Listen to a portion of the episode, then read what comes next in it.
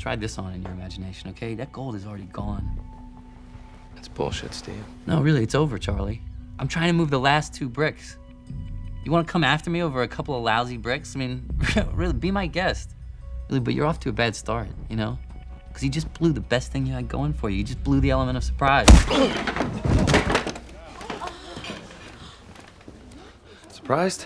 Welcome to Blockbuster Ballers, Blockbuster Bazingos. Blockbuster Boys, Blockbuster Buffs. Blockbuster Bus, Blockbuster Bus. Blockbuster Buffs. Harmonize with me, Joe. Blockbuster Buffs. Do you know how to harmonize? You, you're like a I mean- trained singer. Yeah. uh, yeah. You're a professional. One of us sings melody and one of us sings harmony. and that's how you harmonize. I don't know what I don't know what those words mean, but I'm too afraid to ask at this point. so let's just get into this show. This show is a movie podcast on the Old Days Off Network where we talk about movies. Uh, this season is about Fast and Furious family. What is the family up to when they're not hanging out at barbecues, jumping planes off of buildings and stuff, or cars off of buildings, and a Couple you know, planes too. Yeah, just just doing all kinds of random stuff. Yeah, and today uh, we're checking out uh, one of the more recent additions to the barbecue. Our boy Shaw, Yeah. Deckard Shaw, aka Jason Statham, aka Handsome Rob. Yep, bad guy. This is the bad guy from uh, Fast and Furious 7, and then a kind of bad guy in 8, but who turns around in 8, makes it to the barbecue. Uh, we also have another addition on this episode, particularly, which is Cypher. Charlize Theron. Yep. So we figured we get two birds, one stone, and get to watch a movie Joe and I have watched, I don't know, six times together? Oh yeah, At least. this is a uh, This was a staple growing up, this for sure. This is part of my DNA. This is the Yeah. reason I have a Mini Cooper. Yeah, we're talking the Italian job today. So, uh, before we do that, we like to just kind of dust off our podcasting, uh, yeah, just start podcasting muscles and talk Yeah. about kind of what we watched this week. I'd also like to say anyone who's on Patreon watching the video, um, yeah, I think you'll notice a change of scenery.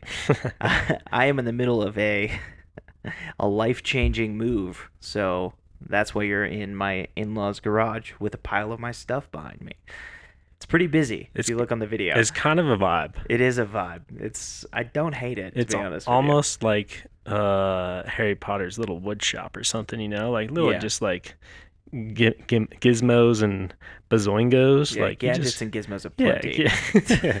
a plenty, That's a that's a Harry Potter thing, right? definitely. Yep. Sweet, We're like inside Hermione's bag right now, perfect. her American garage bag version. Yeah, and Newt Scamander's pouch or whatever he's got going on. Yeah, exactly. so, what'd you watch this week, Joe? what did I watch this week? I watched uh, No Hard Feelings. It's a new. Uh, no hard feel. I've never even heard of this. It's just came out, very new. It was in theaters for a little bit. Now it's on Netflix. It's got Jennifer Lawrence. Uh, it's a rom com. It's about this girl who grows up in Montauk, up in the coast of like Massachusetts or wherever, and uh, she's a local. She's kind of a kind of a dirtbag, but uh, she uh, is her house is getting taken uh, by it's going to be taken by the bank if she can't come up with the money to pay off her mortgage. Her mom has passed away, Mm. and her car is getting towed because the bank has done an asset seizure. So her car gets towed, and she's an Uber driver. So in order to get a new car, she's looking on ads, and there's an ad for a Buick, uh, and the description is if you date our son, then you can have the Buick. And so I have seen ads for this. yeah, What's it called again? no hard feelings. No hard feelings. Yep. Okay. Uh, so Was it any good? It was pretty fun. It was fun. It wasn't. It was like very predictable, pretty cliche in a lot of spots, but it was fun. It was uh, goofy, pretty ridiculous, but still pretty heartwarming, and you know all the, the things you want out of a rom com. Yeah, I like rom coms. I'm a big rom com guy. Yeah. Why? Because I love love. and that's the real message of the show. love, love, dude. Is love is dope. Everyone should love love, and yeah, rom coms are fun. Um, sweet man. Yeah. What'd you watch? Uh, I watched season one of The Last of Us, Nice. which I believe is the only There's- season that is out. it is. Yep. Uh, great, yeah. great season. What'd you think? You, You never know- played the game, did you? No, I did not. All right. What's your What's your take from someone who didn't play the game? I was not that happy with it. Hmm. In what ways? Well, I think part of it is part of it was that there wasn't enough like monsters for my taste. I Hmm. didn't I remember seeing shots of them like kind of in the dark, like moving through areas in the dark, and maybe that was just game footage, I'm not sure. But I didn't see a lot of that, and that kind of bummed me out. And then also just like not enough monsters. Plus, uh, I did not care for the like promotion of Marxism that kind of just undergird a lot of the like community living. Hmm. Like they, they set up all these Mhm. communities and like one was like very fascist and one was very um one was like kind of just like during a hostile takeover and then one was like a commune and then the other one was like a religious community.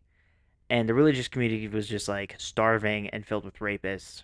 And then like the And cannibals. yeah, and cannibals. And then the like Spoiler. the fascist one was just full of unhappy people who were doing fine, but they were unhappy. And then the like, what's it called? Yeah, the one with the hostile takeover just had was kind of in the midst of like creating a dictatorship. Um, ended up getting everyone killed. So the only one that worked was like the commune, which I we we have had experience with communes in real life, and they don't typically work out just like super awesome and like flourishing. So that that did kind of bother me as a not Marxist. Um, I, not to I, too worldview heavy, but I really just that that super bothered me. I get your point, but I think it's entirely different at a, such a smaller scale. Yeah, You're it- talking about where his brother lived is the successful Yeah. community, right? and it is plausible, but we've seen small communities. So like maybe with the maybe with the like advent of just monsters running about, yeah. maybe that's kind of the only way to do it. The apocalypse kind of changes things. Yeah, there's not a lot of like fiat currency running about. I'm not too concerned about Marxist or fascist when I'm just trying to knock it eaten Yeah. alive. for sure. So I could see it possibly working, but I was like, this is not as subtle as I wanted it to be. Hmm. Not enough monsters, too much communism. Interesting take. I also agree there were not enough monsters. But it did follow the game very well. It Okay. did stay true to the game and uh, I enjoyed the characters a lot still. Were there more monsters in the game? Yeah, but obviously like there has to be cuz you got to like fight things more regularly in a game. Yeah, not as fun to watch generally, Yeah. but I don't know. It felt very soap opera plus just like monsters thrown in. They should have more had more monsters. Yes. Monsters were very cool though, and that Yeah. was the other problem. Is like they were. I felt like they were trying to not make you sick of the monsters. When I'm like, I want to see what these monsters can do. The big the big baddie, the big big boy Uh-huh. was sick in the TV show, but you run into several, like a lot of those in the game. okay. You end up having to fight a lot more of those, so that was a little bit of a bummer that more of those didn't show up. Yeah, I didn't understand why he was more powerful or better. Like I just thought, oh, that's like a big guy. like a big guy got the cordyceps in him, and yeah. Uh, they changed the reasoning for the show f- away from the game. Why those guys got so big? I think it was just because it was like. In, well, you saw the show more recently than I did, but They didn't say. Are you sure? I feel like it was because it was more people like just morphing. Like Hmm. like a lot of people like bodies were all in one area that were like squished together and so they like as the cordyceps morphed them all together. In the game, it's ones that they get stuck somewhere, but they uh like have enough sustenance to like continue to grow. And so they become like more and more gaseous.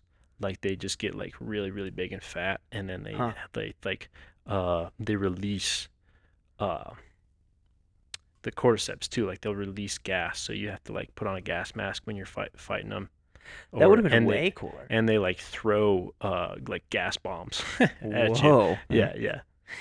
That's pretty sick, actually. I, I would be interested in the game, but I do not have a PlayStation, which I believe is the uh, is the requirement. It is. So anyway, apart from me not liking uh, communism, and you watching uh, Loving Love, Loving love. today we are talking about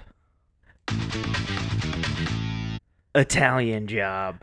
Fast cars and a lot of gold. Mark Wahlberg. We got uh what's his face? The Napster. Edward Norton, Charlize Theron, Seth Green, um Jason Bay. I haven't seen him in a lot of other stuff. And Donald Sutherland at the beginning. Is is Jason Bay? He's Left Ear. Yeah, he's Left Ear. That's uh he's a rapper. Oh, really? Yeah. That's uh Oh, Oh, sh- as most deaf. Yeah, that's Most deaf. Yeah. you would know him probably by his rap name. yeah, most deaf. If- yeah, yeah. I know that. Yeah. Not most deaf. No, most Mos. deaf. Yeah. Like No. Mos Eisley, but Mo- Mos Def. Yeah, exactly. like the cantina scene or whatever. Yeah. So, uh, what is this movie, and why are we? We're watching it because we're looking at, we're checking out what Charlize and, um, Jason. Yeah, Jason Statham are up to. I forgot. I keep wanting to call him Rob. are up to outside of the Fast franchise. These are two villains, just living their lives in villain country, and now they are two heroes. So, Joe, you got the plot on this one. I know it's like Yep. one of your real faves. It's it's up there for me, but not like you know, not in the same way. All right, here we go. Breakdown. So, starts out. Charlie, uh, who's played by our Mark boy Mark Wahlberg, uh, is leading a team of thieves in Venice. They're a group of guys that have been together for a while on several heists. Donald Sutherland is kind of like the uh, father figure, but he has gone into retirement. Charlie has asked him to come out of retirement for this one last heist, That one last job. That one last job. One last job trope. Uh, he agrees, and uh, Dang it! I want a cha-ching sound effect so bad. a little jump in the gun. He sends his daughter Stella a necklace from Venice. So they're in Venice. They are driving on a boat, going around the canals. They come to this kind of like open canal garage thing. Uh, their their man Seth Green is on the the techie side, so he's uh he can get into whatever hacking of stuff. And he opens this garage door. They get in the boat. Uh, well, they they take the boat inside and they come into like this kind of basement bay area where there's just water and and a place to get out. Yeah, it's a boat garage Yeah, for boat Venice garage. livers. Exactly. Yeah, Yeah, everybody knows what those are yeah, duh. for sure. Have, haven't we all been to Venice? You've seen the boat garages. Yeah. Move on, Joe. right. Put that on my bucket list. So they go in there, and Charlie is leading the job, even though uh, Donald Sutherland has been the lead guy in the past. So uh, Steve, played by Edward Norton, is already inside. He's one story up. He is directed by Seth Green to paint some explosive paint uh, in a specific spot on the ceiling. Then Seth Green tells uh, Left Ear, Mos Def, to do Mhm. the same thing on the garage, boat garage where they're at. They stick a couple bombs on them, bam! All right, so we're see we see these gangsters up at, Oh, right, right, above yeah, yeah. Edward Norton's room, and then no, Edward Norton's room is right above Left Ears, and this is super cool. We're we're getting a little in the weeds, but like, bam, the safe drops Three Like, stories. three stories down Yeah. into the boat garage. Yeah, Into it's the crazy. water. Yeah, but uh, it doesn't look It's- like it. uh, true. Good point. Good point. So, the uh, the gangsters start freaking out. One of them runs to the window. Uh, Handsome Rob, who is the wheelman, also the Jason boatman, Statham. Jason Statham, the boatman in this scene. Uh, he and Seth take off in the boat that with a uh, covered item that looks like a safe. They're driving through the canals, running around, getting chased by these mobsters. And lo and behold, the real safe is in the water. Charlie, uh, M- Left Ear, and Donald Sutherland are down there. Donald Sutherland is the safe cracker, so he's the expert crack man. He's a crack man. He's You a know crack it is. man, and he's down there. Uh, he's he's trying to break into this safe. Uh, the other guys are getting chased away in the boat. Sutherland cracks the safe open just in time, and what do they find? Thirty-five million dollars worth of gold bars. Yeah! Yep. Thirty-five million dollars worth of gold bars. So they start loading up their little uh, underwater uh, jet ski thing, whatever, uh, propeller propelled thing. Yeah, it's like a Yeah, I don't know, some type of water taxi. yeah, water taxi. That yeah, Yeah, underwater underwater version though, like a scuba diver's I don't know jetpack. Yes, Yeah, exactly that. but like a really slow one. Use your imagination. So they load this thing up, get all the gold bars, bing bang boom. They're out of there. Yahtzee. Rob and Seth Green get out of there. The Napster uh, and the crew escapes to the Alps, and they have a champagne celebration. They That's right. They have made out of Venice with their gold, and they're fleeing the country. Now they are enjoying themselves with a little champagne and telling each other what they're gonna buy with their money. So. Left Ear says a big mansion in the south of Spain where he can have a room just for his books and nope, shoes. well shoes, but and Yeah. another room uh, with a uh, library full of first editions Yes. and another room just for his shoes. Sorry, just it, was so funny to me that he wants a room just for his shoes. oh, he's got a lot of shoes. Yeah. Uh, Rob wants a Aston Martin Vanquish, and Seth Green wants a stereo, Nineteen seven seventy.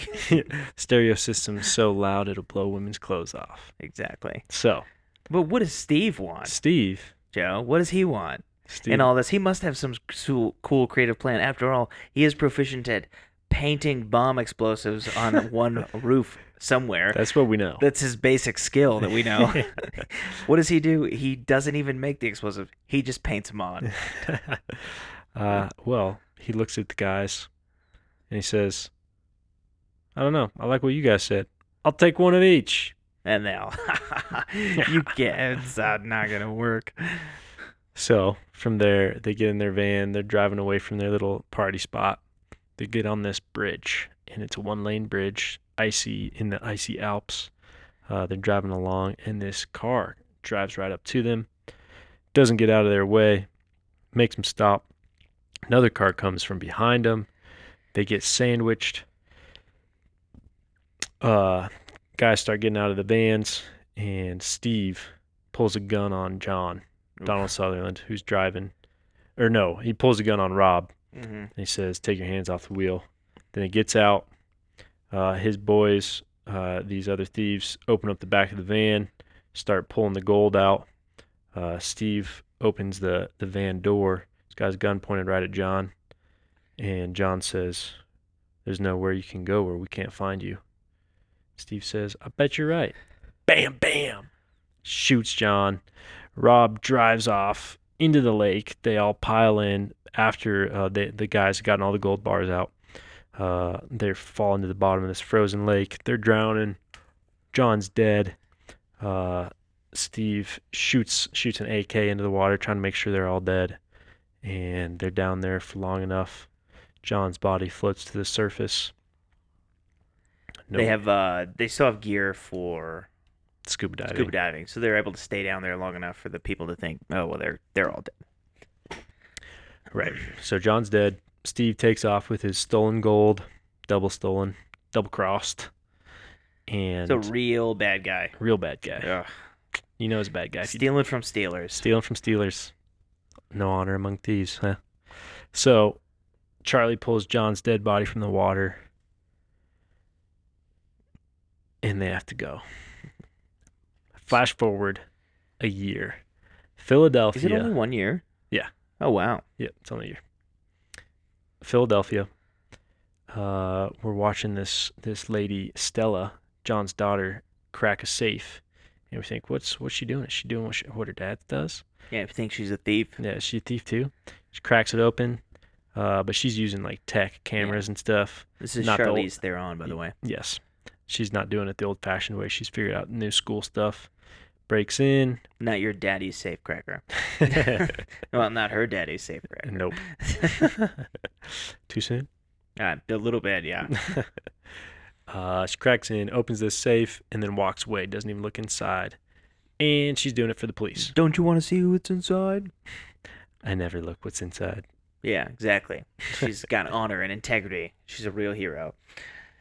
Yeah, she's she's cracking safes for the police. She's uh, that's that's her job, and she charges a lot for it, and she's the best at it. That is all That's what very we know. tightly woven into that Yeah. one scene. Pretty decent writing, actually. This movie was super refreshing, by the way. Really? yeah, because uh, and you know we'll get to it later, but this movie was a lot of fun. Good. I'm, I'm, I, I mean, think I so too. I haven't seen it in I don't know five years, Oh, nice. and so yeah, I'm I'm just a joy, just delighted. And then she whips her uh, Mini Cooper, which uh, could come into play later, Maybe. uh, into you know some parallel parking spot. She like drifts it in, kind of, which is pretty cool, and goes back to her office and brags about how awesome she is. Um, who's there, Joe? oh, who's who could be waiting for her? None other than Charlie. And she's like, "What are you doing here? I told you I never wanted to see you again." And Charlie's like, "Look, I wouldn't be here if I didn't have information for you. We found Steve. He's living in L.A. He's changed his name, and he's still got the gold. We're gonna go after him, but we need a safe cracker. Are you in?" And she's like, "Absolutely not. I'm not getting into the business that killed my father." She tells Charlie. Smart. She tells Charlie to get out. So Charlie dips. He goes and plays some basketball with Handsome Rob. Whilst he's Why not? playing, well, yeah, why not? While he's playing basketball, Stella's at home thinking over what Charlie's proposition could mean. And she gives him a call. She says, "I'm in. They've got a safe cracker." I want to see the look on that man's face when I take his gold. Is that right now? She says it a couple times. I think she says it right now. Yeah, she said that then. Yeah. Yep. So the uh, Charlie and Stella head out to L.A. with the crew. Montage. Montage. They all they all meet up. They get the backstories on Who is everybody? yeah who is everybody. Fun little fun little montage. How people what what people's skills are. Left ear, Mos Def is an explosive expert. Handsome Rob is the the wheelman. Uh, what is Napster? What is Seth Green's I mean, he is actual name? His name is Lyle. Lyle. Right, right, right. I, I, I Yes. posit we henceforth call him the Napster, as he insists upon. His main thing is that he invented Napster and was stolen for him, and now he's a hacker thief. Yep. His the Napster was stolen from him by his college roommate. Yep, that one guy, and he's the guy in the social network who says, "Uh, get rid of the the." Huh. Yeah, it's the same. I mean, it, it's played by. It's not actually Justin Timberlake, but yeah, it's yeah, that yeah, yeah. Sean something. I don't know. Cool. There you go. Fun fact. Yeah, that movie crossover. Yeah. Uh, and then Charlie is the the planner. He Yep. uh, he's been a thief since he since he had baby teeth. So they've got the crew, and they start coming up with a plan on how to steal from Steve's house. He's got a house in the Hollywood Hills, of course, where every uh, bad guy likes to hide in Yeah. their big mansions. And their team's game plan is to uh, put Stella in a uh, like Comcast uh, satellite TV Yeah. outfit. They're gonna t- take out the, the satellite, have her go inside, and do like a little recon because Steve will recognize any of them except for her.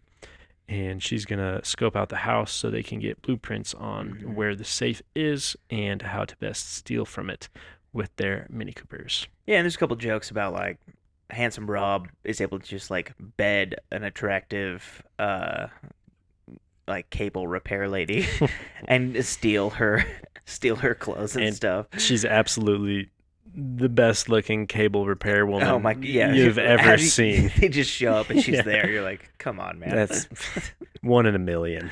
you guys got so lucky. It's crazy. so she does go do that though. She she goes in, she repairs Steve's cable. They artificially turn it off and then turn it back on after she works with it a little bit. Um, but she gets asked out on a date by the man who killed her father.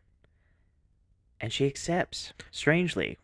Well, at first she she thinks it's not a good idea. She definitely tries to turn him down, but Mhm. he's kind of uh, he's kind of a dirtbag, so he keeps uh, pressing the idea. Yeah, not like a cute, persistent way, but in like a jerk kind of I have a bunch of money way. Yeah. So he uh, she agrees because she thinks it might be a good idea. She, she thinks it might be a good idea because uh, they can trick him into leaving the house, and that can be the time they steal the safe. So yeah, it's a good idea. It's a good move. uh, they that is going on. Uh, at the same time, Steve is taking gold bars to a fence. Yevhen, I believe his name is. Yevhen. Yep. Yep. Uh, and this fence is the well. First off, he can only do like a two or three gold bars at a time, hmm and so Steve is getting cash for his gold bars very slowly. Jevin uh, starts to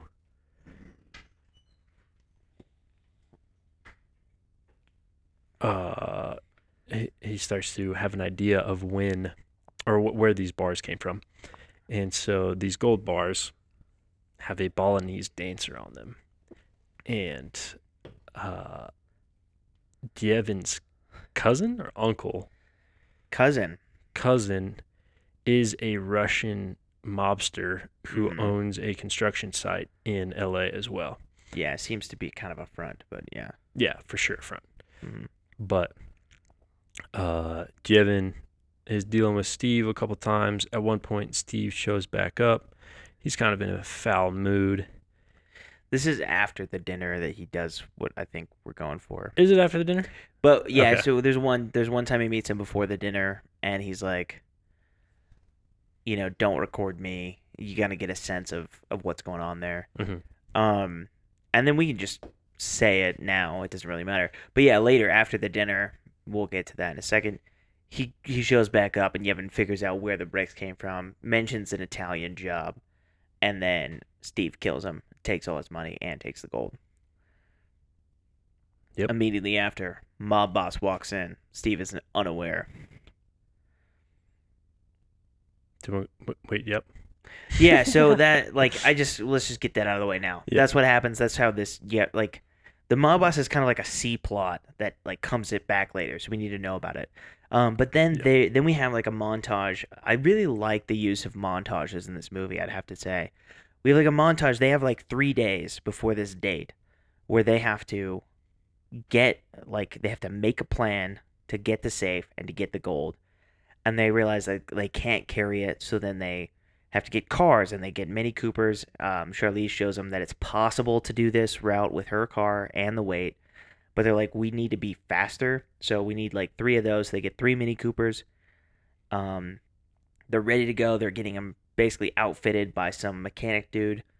Um, but yeah, and and all the while, Rob is checking on like times from the house to the train yard where they're gonna move the like move the stuff, and then um, Lyle or Napster is trying to get into the security, like trying to get into the city, like Public transportation. Yeah. like traffic lights. Yeah. traffic lights and yeah, public transportation and subway system. So they're all just kind of working, and you don't super know what's going on here. Um, but I think that takes us to the first heist attempt, Yep. So which goes perfectly. yeah. That's why it's the first one. you know how first wives always work out great? yeah. That's got a stink on it. exactly. Plan A has a stink on it. so they pull up in their Mini Coopers. Charlie's in blue. Charlize is in red, and Handsome Rob with Mos Def are in a white one. hmm Three of them. They need three minis to get all the gold bars out. And they're gonna drive it through his hallways because they're just wide enough. Yep. It's like six and a half feet. So their their plan is to drive into the house, but the house is, like I said, in the Hollywood Hills. It's gated. It's got a guard, and they pull up. They're gonna they're gonna blow up the gate and drive through. But Mhm. there's a party going on at the house right across the street. Way too many people, way too many witnesses. They have to call off the heist. And Stella is late for her date. it's got to be good because now they need another opportunity. So he's like, you gotta, you gotta be charming because we need him to ask you out again. But she goes to the date with the guy who killed her father. She shows up. Steve is there. He's being a sleazeball as per usual. Stella is just like barely putting up with it. Uh, and Charlie and the boys are kind of lurking around to keep an eye on her. Uh, at one point, She says, I trust everybody. I don't trust the devil inside them. And Steve is like, hold up a second. John Bridger used to say that, and he had a daughter about your age, and I figured it out. And he immediately like grabs her arm and, and is pretty aggressive with her, which is kind of interesting because it's like sayings are sayings. Like they're just colloquialisms. Like I get it that, but I feel like the the reaction, the fact that he pieced this all together right away, is like shows that he's paranoid. Yeah, because like in reality like it's not that unreasonable that two dads might have the same say. Like i get it he's never heard it from someone else but he hasn't lived all of human experience. I just thought like man he is super weird about that. Like i don't know well, he, had never, it yeah, out. he had never seen her before, so I just was surprised he figured it out. But uh, I mean, if he hadn't, he would have really ruined that date. That would have been a real bummer for him. She's like, I don't know what you're talking about. But then she tips over a glass, and that's like the signal um, for the boys to come in. Yep. Who's all there? Is it just Charlie and Rob, or uh, Left Ear's there too. Okay? Yeah. So Rob and Left Ear. They walk- left Napster at home. Yeah.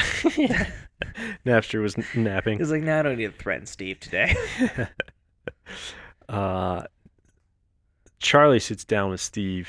Mhm. The other the other three take off, and that's when we hear their little conversation go down. Uh, Steve's like, yeah, the thing we started the show with that I don't have pulled up anymore. Steve tries to tell him that there's not that much money left. He's already spent it all. Charlie's like, "Yeah, right. I know you're lying." And let's uh let's start this game back up again. Yeah, you don't have any creativity, you're gonna lose. But that's where we get that scene where he's like, "Try this for creativity. You've already like blown all your element of surprise." Boom, gets decked in the face by Marky Mark himself, Charlie. So from there, From there, uh, Steve is he's on the move. He knows that they're there. They're gonna try and do something. So he he takes off like a coward, and uh, he takes all his gold and hires a bunch of armored. yeah, he orders armored trucks, and Mhm. Lyle's uh, Napster is monitoring the phones, and he's like, "Uh oh, he's gonna move the money." So he orders three armored trucks, uh, and he's in a helicopter. They have to figure out what they're gonna do, and they pretty much just go after him. So Yeah, they're they're like, this is perfect. Actually, we're gonna ch- change the entire plan, but we're gonna do it like the Italian job. And so then, boom, another montage, like three montages in one movie.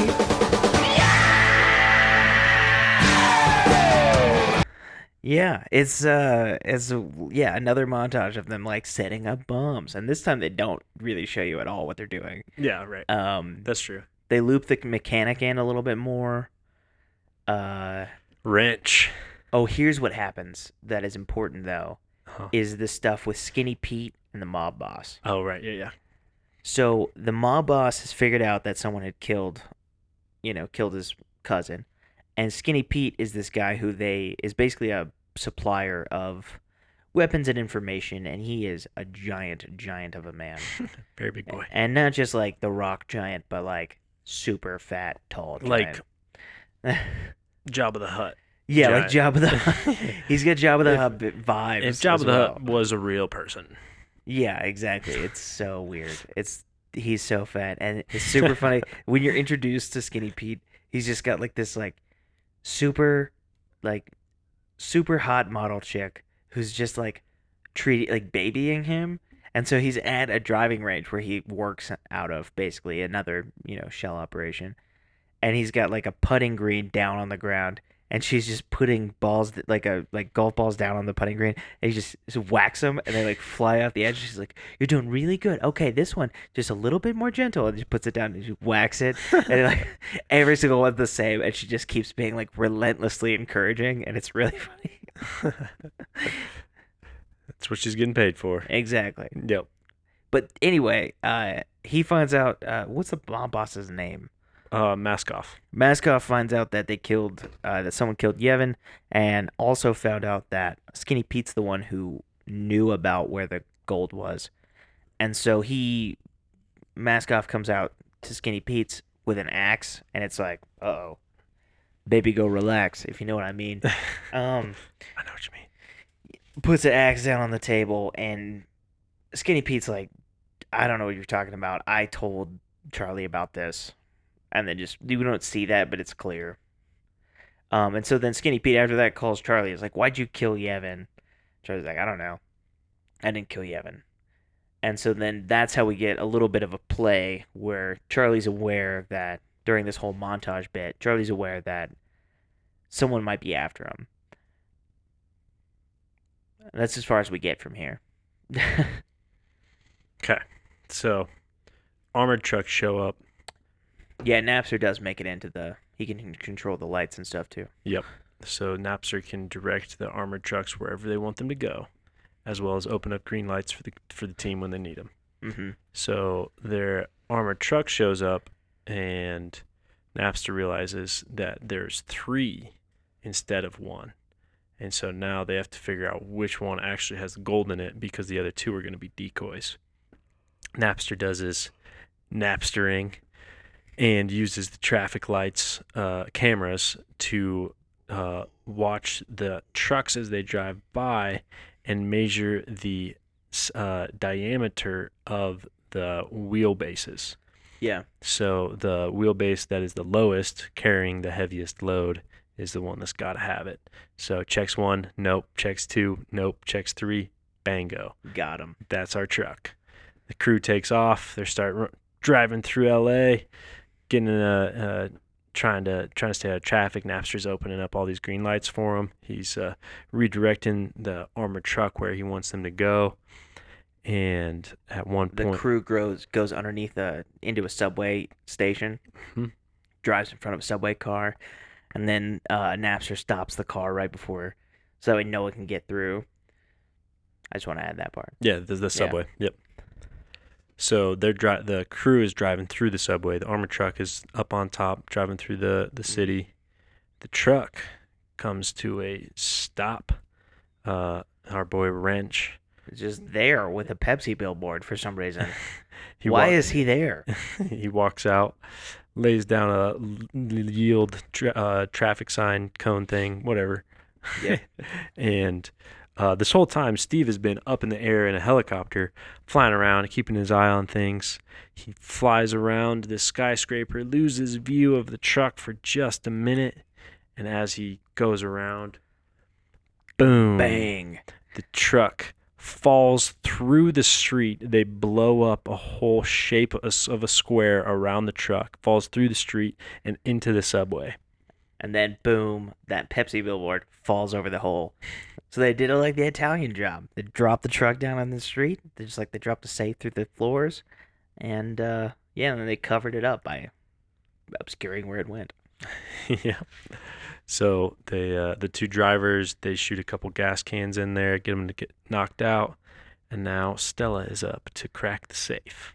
But oh no, it's a different safe than the safe he had before. He What- switched safes on him. What's she gonna do? She's gonna have to crack it. She's gonna crack it. Um, but the problem with this safe is that there's a little glass pane inside there, and if she drills it and doesn't drill it perfectly, and it cracks, if it breaks, it like locks the safe. So you could get through it with like, you know, grinding wheels, but this is gonna take a long time. So they're basically boned if that happens. Um, So Yeah. she, she's got to go manual. Yeah, she starts drilling the safe and she's like trying to figure it out and she hears it like crack but not break. And so she's got to do it like her dad did it. She's got to do it just by ear and by feel. She can't have any of that newfangled tech. She's got to just feel it out. and she's really nervous about it. She feels like she can't do it, but Charlie gives her a little pep talk, and she gets the job done. And they still have twenty-seven million in the in gold bars. Yep. They they give uh, Lyle the the count up of the like across the height by width of how big the, the gold bars is. Mhm. And at first he's trying to do the math and says like 2.7, 2.7 million. Wait, what? What? No, no. 27. 27 million 27 million dollars and the crew just starts getting all excited. gets up and screams in the middle of like a train station baggage claim and is like, Yeah and everyone looks at him, he's like, I got the Holy Spirit. It's a good train. You should get on it. it's super funny. Um I remember as a kid thinking that line was hilarious. Just him, like, Yeah, oh man, it was so fun. it's a great line. Um, so then they got to get away with the gold, which seems like it's going to be a snap because they have it all planned out. The guys who are the motorcyclists who are guarding the gold trucks uh, aren't able to get into the subway because Napster stopped the car just right to where it like could not get in past it, which is super. You know, they're they're on top of it. And they're just like driving these cars through the LA River and like getting green lights all the way, and they're trying to make it to this train station before Well, the train takes off. There were a couple motorcycle guys that made it into the subway. Oh, really? Yeah. They just went around. Yeah, they went around. So the that subway stopped. That one train stopped them, but they they drove around and went, went another entrance. So they took a while to get around. But by the time they got all the gold bars in the cars, Okay. uh, the two guys had kind of caught up. So they get chased through one of the uh, water tunnels, and the motorcycle guys are shooting at him. Uh, Rob like slams into one, knocks him off his bike, and then they, as they come out of the the sewer, uh, they splash into the, the water. Rob like whips around, tells Left Ear to open his door, and the, as the motorcyclist come comes in, slams in the door, it flies off. Our boy Shaw's really bringing his Fast and Furious energy to this. Yeah, he is. This is the beginning of Shaw. Or was it Transporter? Which one came out first? Uh, Transporter was way before that. Fast I and don't know. Furious. No, I mean, was Transporter before Oh, Italian Job? I'm not sure. Let me check. And also, Italian Job came out like the same time as Fast One. 2003, so it's a couple years later. But yeah, he he wasn't in it. Right. But- Um, What about Transporter? Transporter One. Anyway, you Transporter uh won 2002, so it was the year before dang, this movie came out. it went from Transporter to Italian Job. It's a good run. That is a good run, and he kept running.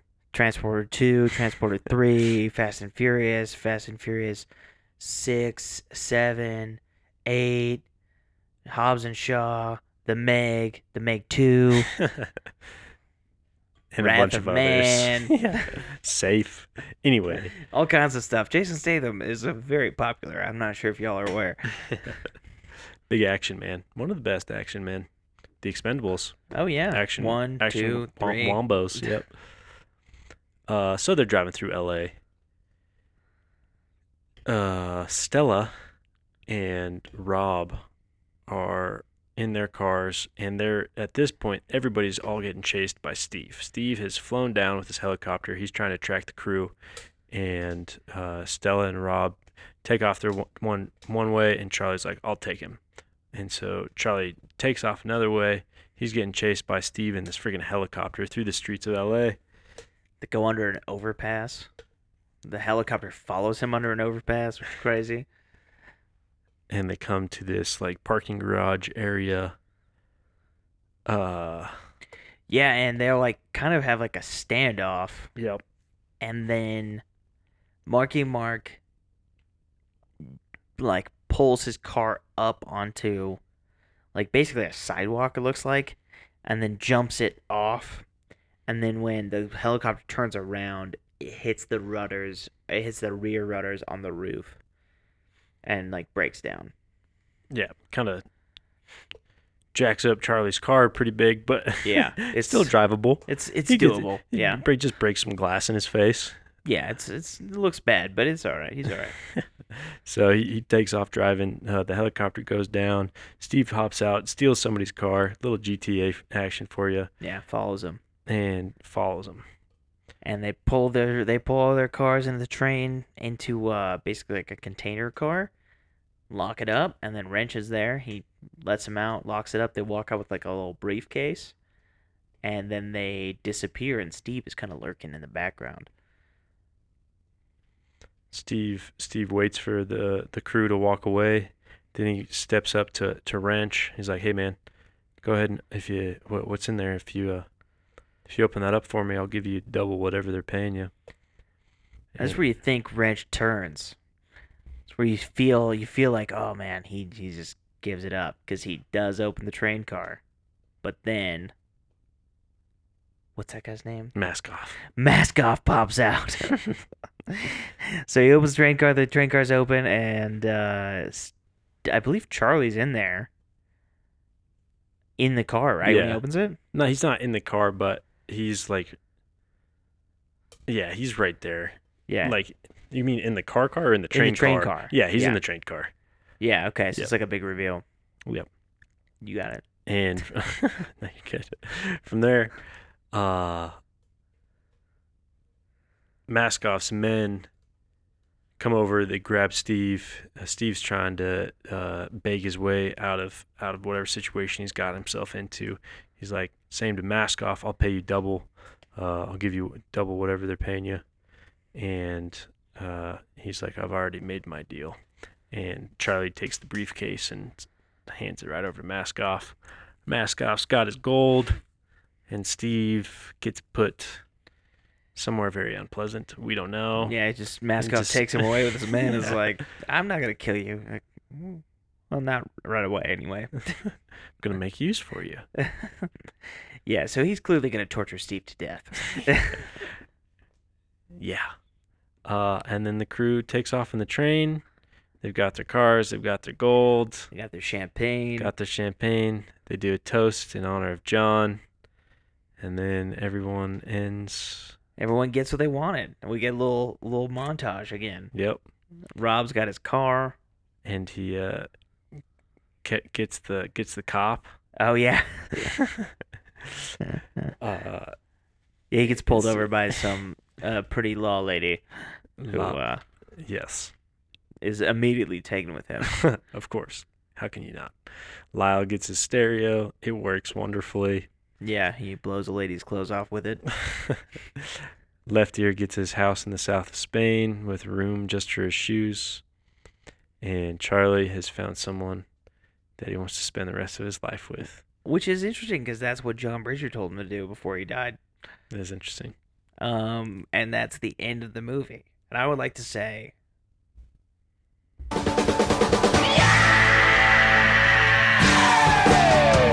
Just, just to finish up with that. And then also that how much, Joe, this is a little quiz time. Oh, geez. Okay. How much do you think $27 million in gold is worth today in gold? Like compared to 2003? Yeah, that same uh, weight of gold Yeah. to 2000, and it's, yeah, compared to 2003. I don't know. Like 40 million? Yeah, we should have all been investing in gold in 2003, as it turns out. because um I have it oh shoot, what did I have? I thought uh, you don't have to write it down. You'll remember it. Uh it's almost exactly 5 times. What? Yeah, it's 135 million. yeah. Are you kidding? No, there's 5 of them in the crew. So it's like if they had just sat on it, they would all have the same. They would all have 37 million. What? instead of split by place. That's insane, dude. Yeah, we all should have bought gold in 2003. The It's preppers were twen- right, It's been 20 years. yeah, How could gold have gone up that much in 20 years? I don't know if you know this, but there's uh, there's this whole group of banks that artificially inflate the price of gold through uh, betting against it and then for it, and then and like basically like trading silver against gold to artificially inflate it. And they also sell like Goldman and stuff. They they sell like perspective gold. So like there are gold dealers who will who will just like they have the gold. You can invest money in them and what they'll do is they'll buy the gold, they'll have it in a vault for you. And if you called them, they would just give you the gold. But Goldman and like some other big banks, they will actually they have they're betting on gold that doesn't exist. They're betting on like gold futures that don't exist. And so they artificially inflate the price by basically like shorting the market and then betting gold against silver. So that's why, because it's in the best interest of large banks. What? Wow. yeah, you watch The Big Short enough times, you start to want to actually read about finance. yeah, I've seen The Big Short like once or twice, and it definitely taught me some stuff. But yeah, no, then you read. You have to read other stuff. though. you can't just watch The Big Short. I also have almost a minor in economics, so that also helps. But I love all Anyway. things. yeah, almost things. I'm I'm three credits away. It's fine. Basically, I'm like an honorary minor yeah, in economics. I deserve it. That that matters, right? Just- honorary minors. Yeah, Photoshop your own own uh, minor uh, diploma. Print it out for yourself. Get it framed. That's a good idea. So uh, the next part of our show is dunk or defend. Three, two, one. Defend. We really didn't know either of us was gonna sing it or what we are gonna say. And that was a harmony. Yep, We just harmonized, buddy. we did it. Uh, come on, guys. Uh, Joe. Just obviously. Yeah. do I have dunks and defends written down for this movie? No, I do not. Yeah, no. I have Um, no dunks. I have no dunks. Have I even thought about dunks? Could there be? Sure. Are there actually? No. I have no dunks. It was so refreshing. We had watched some real mid movies Big time. for a while. Big time mid. And this movie reminded me that, hey, guess what? Some people are competent at making movies and writing them, and they all fit together, and the plots are really tight, and the movie's an hour and what, 48 minutes or something like that. And it's just like, oh man, I feel so, so much joy to just be like, carried along by responsible movie making adults. and just watch like good things and bad things and crazy things happen, but there's just like a plot that moves forward consistently and it's fun and it's never boring and they cut everything that doesn't need to be there and the heists are so fun and I just love it. What do you got for it? I know you got a lot of feelings about this movie. Well,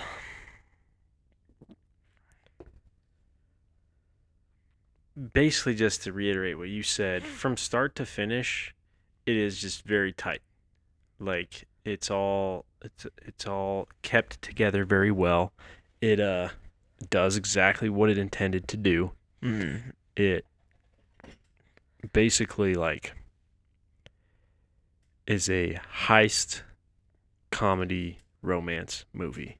That's what it was trying to do, and it succeeded. It's like a classic blockbuster. Yeah. It's got everything you want. It's got it all well done. Got great acting, great action, best cars ever. Yeah, and there's no real like holes Yeah. Like, I mean, there's there's stuff that you could be like, that's not likely to happen. But there's nothing that's not explainable. Mm-hmm. Oh man, so nice. Yeah. yeah. It just defends itself. I don't have it. eh, Yeah. We can. eh, We. What are we gonna say about this movie? it's great, guys. Yeah. You should watch it. yeah, this is this is a must watch for sure. If you have somehow made it 20 years without seeing the Italian Job By the way, we're it. talking about the 2003 one, not the previous one, which I have not seen. with uh, baby Michael Caine, the man when he was not a million years old. I don't even know. I've I've heard Michael Caine's in this movie, but yeah, I've not seen it. Yeah. Uh, I I don't remember if I've seen the whole thing. I need to rewatch that one too. Yeah, I mean, it could be Marky Mark's best role. Like Ooh. Edward Norton's so great. I mean, every everyone in this movie is great. Yeah. Oh man, it's so tight too. Like it's just so tight. Like the writing is ex. Like the whole, all of it. It's not particularly adventurous now looking back at it, but like it is just really like well made. Oh Yep. man, no boredom. You gotta watch it. Totally. It's awesome. So, Woo! quarter mile time. Quarter mile time. No dunks, just defenses. Yeah. Whew. Dang. Should we three, two, one this one as well? yeah, I think we should. Hold on. I gotta get it in my. Yeah, me too. Okay, so are, we're we're including our personal feelings, right? But not to a huge extent. And we're also we're not comparing it to every movie ever made. Is that correct?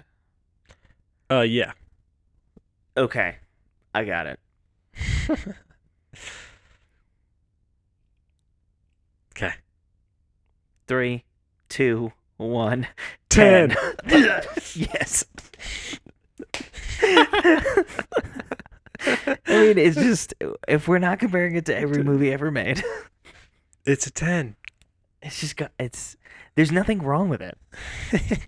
Not a thing. It's just so good. There's nothing wrong with It's it. It's so easy to watch. So well made. Yeah. Yeah, it's not the best movie ever made, but it No. definitely crosses that quarter mile in ten seconds. Like, Oh, absolutely. Just, there's nothing wrong with it. Those Mini Coopers made that quarter mile time Oh, easy, easy. easy. They did. They had wrench working on them. How could they not? yeah. Part of this could be biased, to be real with you guys, listeners, but I don't care. I mean, it's yeah. We're allowed to have bias in Yeah. quarter mile time. Quarter mile time, man. Uh, ten, for sure. A ten. Yep. There's not a movie in this season that's gonna maybe get close, really, except for I don't know, maybe Fast X is pretty dope, but it, oh, come like the, I can't even. Do we have I anything else to say about this? No. No. Italian Jobs is so good. It is. So anyway, watch the Italian Job. Thanks for listening to Blockbuster Buffs. We are on Spotify and Apple Podcast. Uh, please listen to other shows on the All Days Off network. So far, we just have All Days Off, but that will change fairly soon. So um, keep up with us and follow us on social media. Thus far, we have Instagram. I'm sure we'll get TikTok soon.